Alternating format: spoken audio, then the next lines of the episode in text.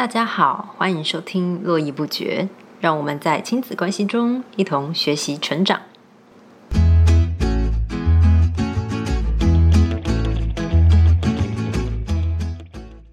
今天来和大家聊聊这本新书《教出双阅读素养》。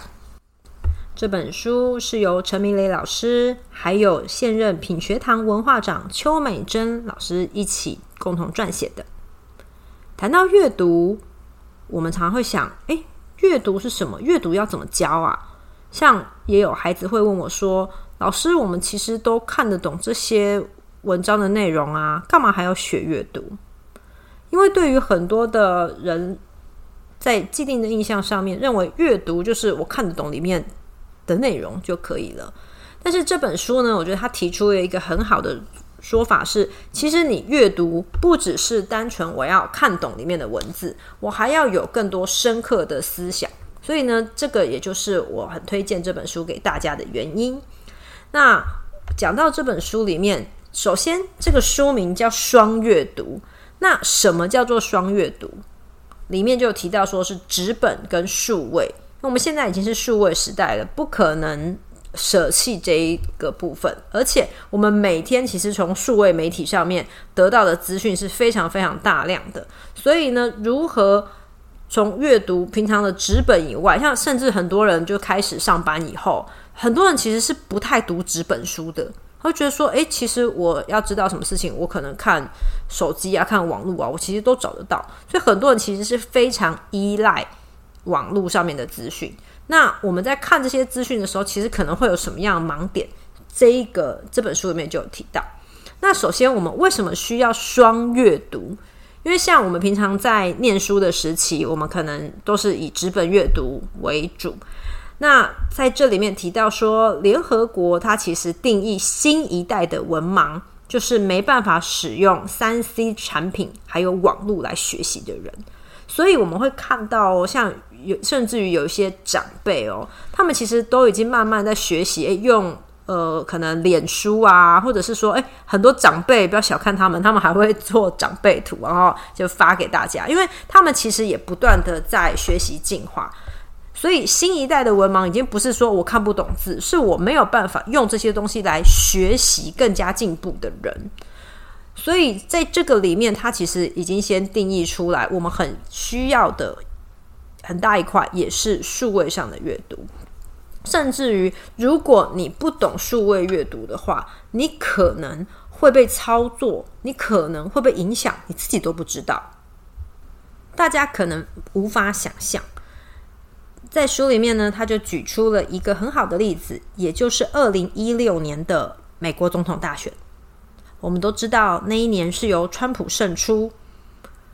但是呢，在两年后，哎，竟然有一位吹哨者跟大家示警说，其实当时有一个公司叫做剑桥分析，他为这个客户进行很大数据的分析，提供特别的服务。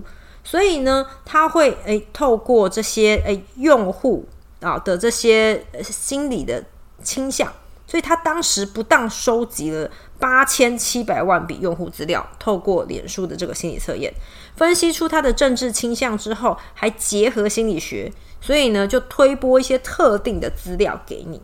那他甚至呢，呃，可以高达百分之九十五的用户可以被精准锁定，让你呢，诶，透过他推播给你的消息，然后得呃影响你的决定。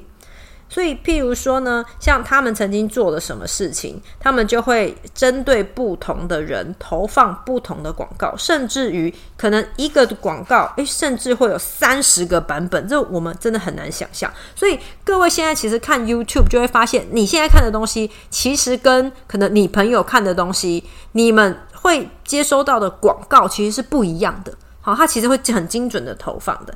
所以呢，当时剑桥分析，他就受托。大概呢，投放了一亿美元，也就大概三十亿台币左右的广告。那他们会怎么样呢？譬如说，针对共和党的铁粉，就会鼓吹他们捐钱当志工；那针对中间选民呢，就设计讯息让他们讨厌希拉蕊；那针对希拉蕊的支持者呢，就鼓励他们不要去投票。那也是因为这个样子哦，就是科技竟然可以把。影响选战到这个程度，所以也成功的把川普推上了总统的宝座。所以从这个里面就可以看到，现在在网络上面，在数位媒体上面所拥有的资讯，它其实可能背后有很多很多的大数据的推波操作，是我们自己不知道的。所以我们可能就呃傻傻的就看到呃接收到我们得到的资讯之后，就误以为这个是真实的世界了。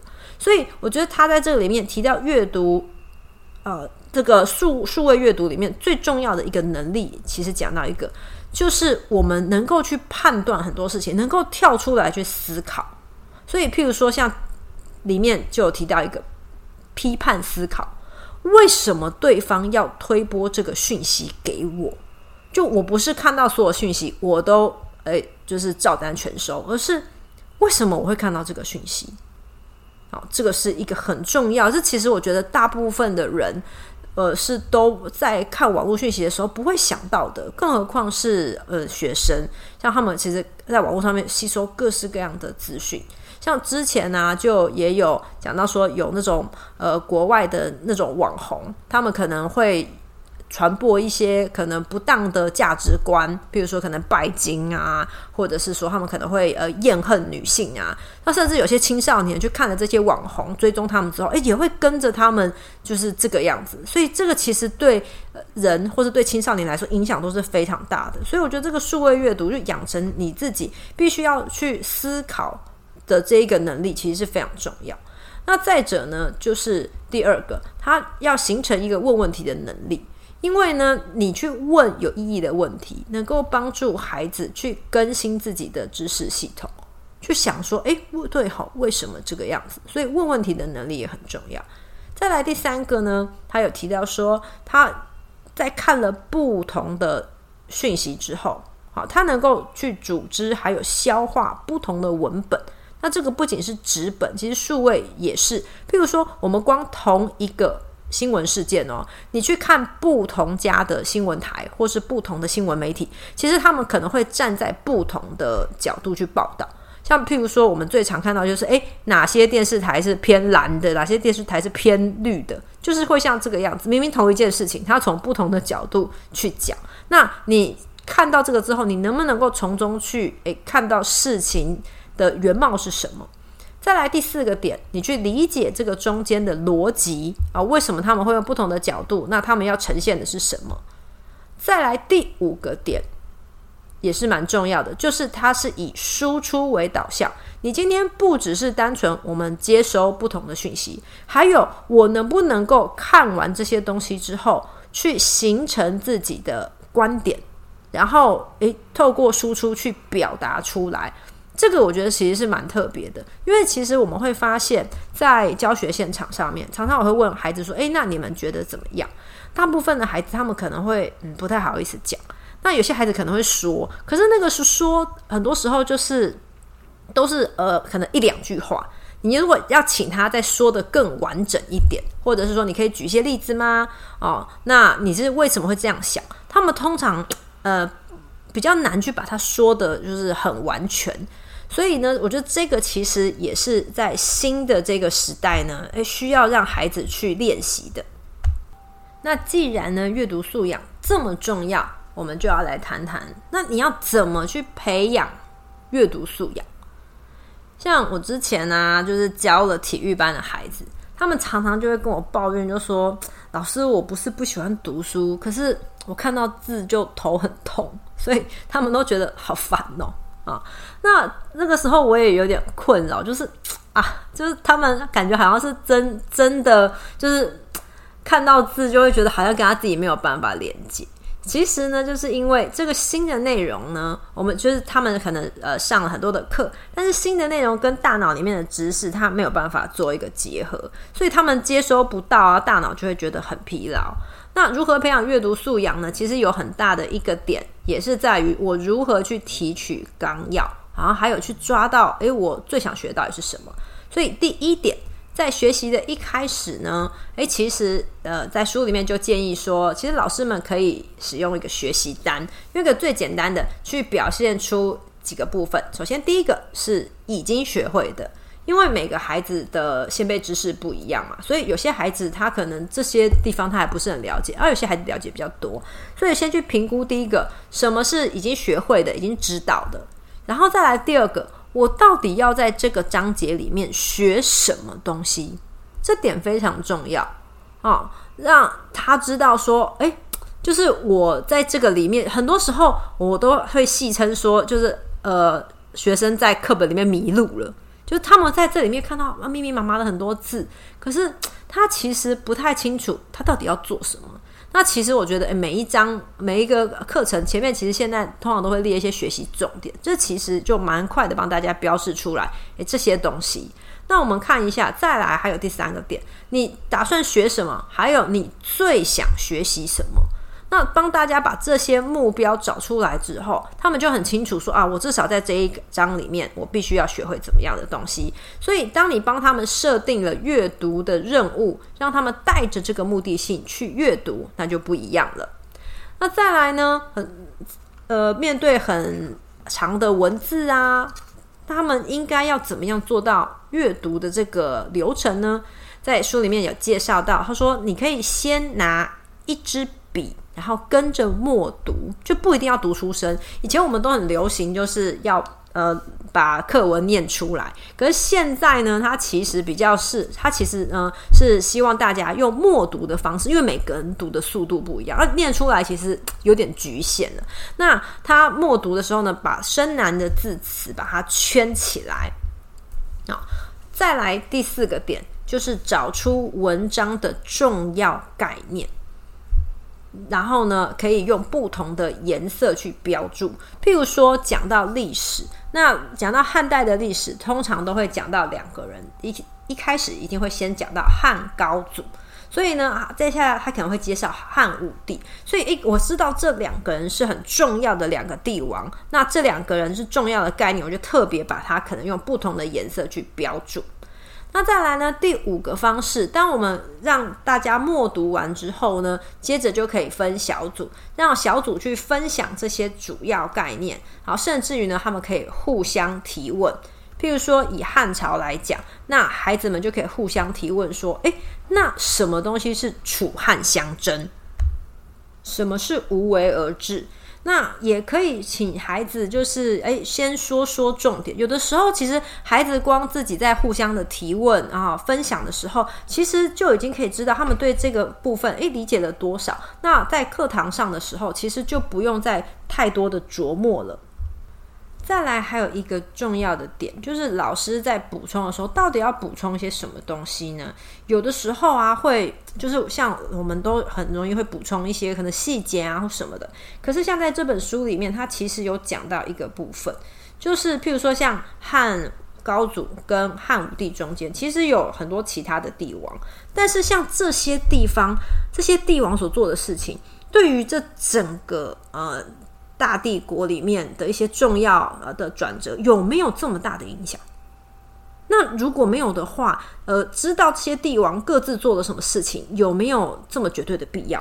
那我觉得这个东西其实诶蛮启发我的。我觉得说，嗯，确实有的时候我们可能会很容易去补充一些小细节，可是对于大概念、大架构，呃，像。因为毕竟我们自己是老师嘛，所以我们其实已经很清楚了。可是对于学生来讲，这个东西它是一个很新的。如果我们没有先帮他建立架构的话，其实他听到很多细节，他就是呃一直去记，一直去背，反而有的时候他就是会呃花了很多时间在这些地方上。可是呢，对于这整个呃纲要来说，他不是这么这么的清楚。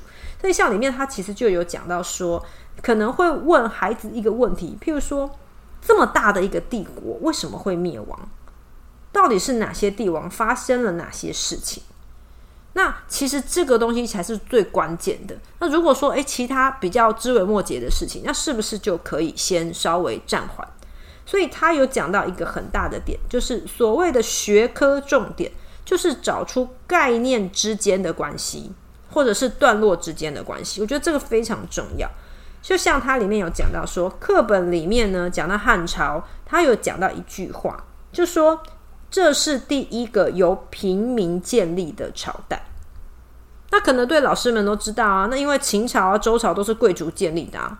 那所以，诶，这个是一个很大的特点。可是呢，诶，孩子们基本上可能看过去。那如果老师又没有特别提醒，一定就是这样过去。所以老师在这个时候其实是可以提醒他们说：大家有没有注意到这句话可能要告诉我们什么？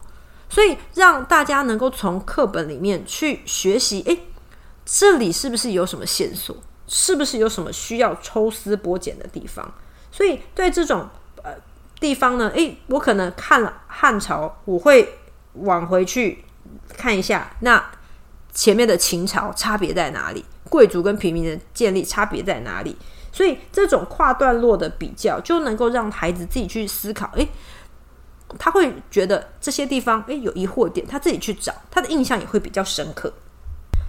所以，像在书里面呢，其实就有提到一个我觉得很不错的点，他就有讲说，其实我们在很多教学上面啊，其实课文各科的课文都是一个非常好阅读的素材，因为我们在很多的文字里面会看到它有一些比较重要的关键字，譬如说像使得，这就是一个很重要的，诶，什么什么东西使得什么什么样，那我们就知道，其实这个句子里面。它是有因果关系的，因为这些事情，所以呃导致后面这个结结果。当我们去提醒孩子说：“诶，有这些关键字哦，你要去呃注意它的时候，他们以后在看文字，他就可以看出这个文章里面其实是有它的脉络存在。